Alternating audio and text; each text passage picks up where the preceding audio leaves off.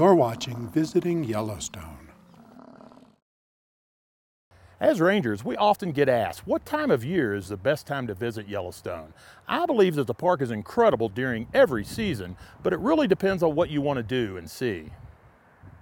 If you would like to avoid the crowds, spring is the quietest time of year around here, but you must remember that Yellowstone is at high elevation, and while our calendars say spring, it may seem more like winter to some.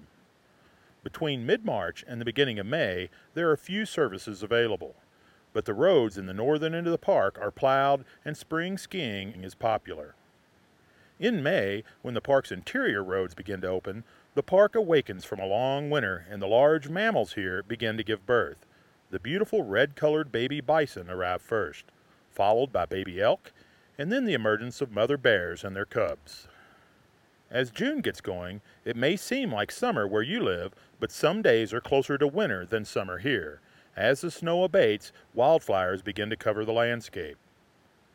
This is a great time to visit, but the days can be cold and wet. Many of the hiking trails are still snowed in, but there is good hiking in the north end of the park. July and August are really the summer months here. Visitation begins to pick up and the weather finally warms, if you can call it that.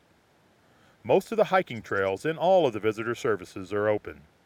These months are great for hiking and camping, but bring some bug spray. If viewing animals is part of why you will come to Yellowstone, get out and about early and late in the day while you are here. Animals can be hard to find on hot days. August is a great time to see bison. It is their rutting or mating season. Huge herds gather in both Hayden Valley and Lamar Valley. These areas can be good bear and wolf watching as well, so get out early. Don't be surprised if you spend time in bison jams as these beautiful creatures move along the roads. Fall comes early to Yellowstone, and it's September days like this that are my favorite. The elk are rutting, and if you search hard enough, you just may get a chance to see and hear these magnificent creatures. Bears and other animals become more visible as fall goes on. Early snow and the search for food drive wildlife out of the mountains as they prepare for winter. That winter comes early and lasts a long time. By November, park roads begin to close and everything prepares for snow. We should too. Yellowstone offers incredible cross-country skiing and wildlife viewing in winter.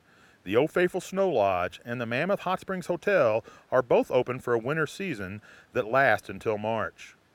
No matter when you come, you're likely to have a great time. Yellowstone is a special place and all seasons here are incredible. Pack warm clothes, just in case.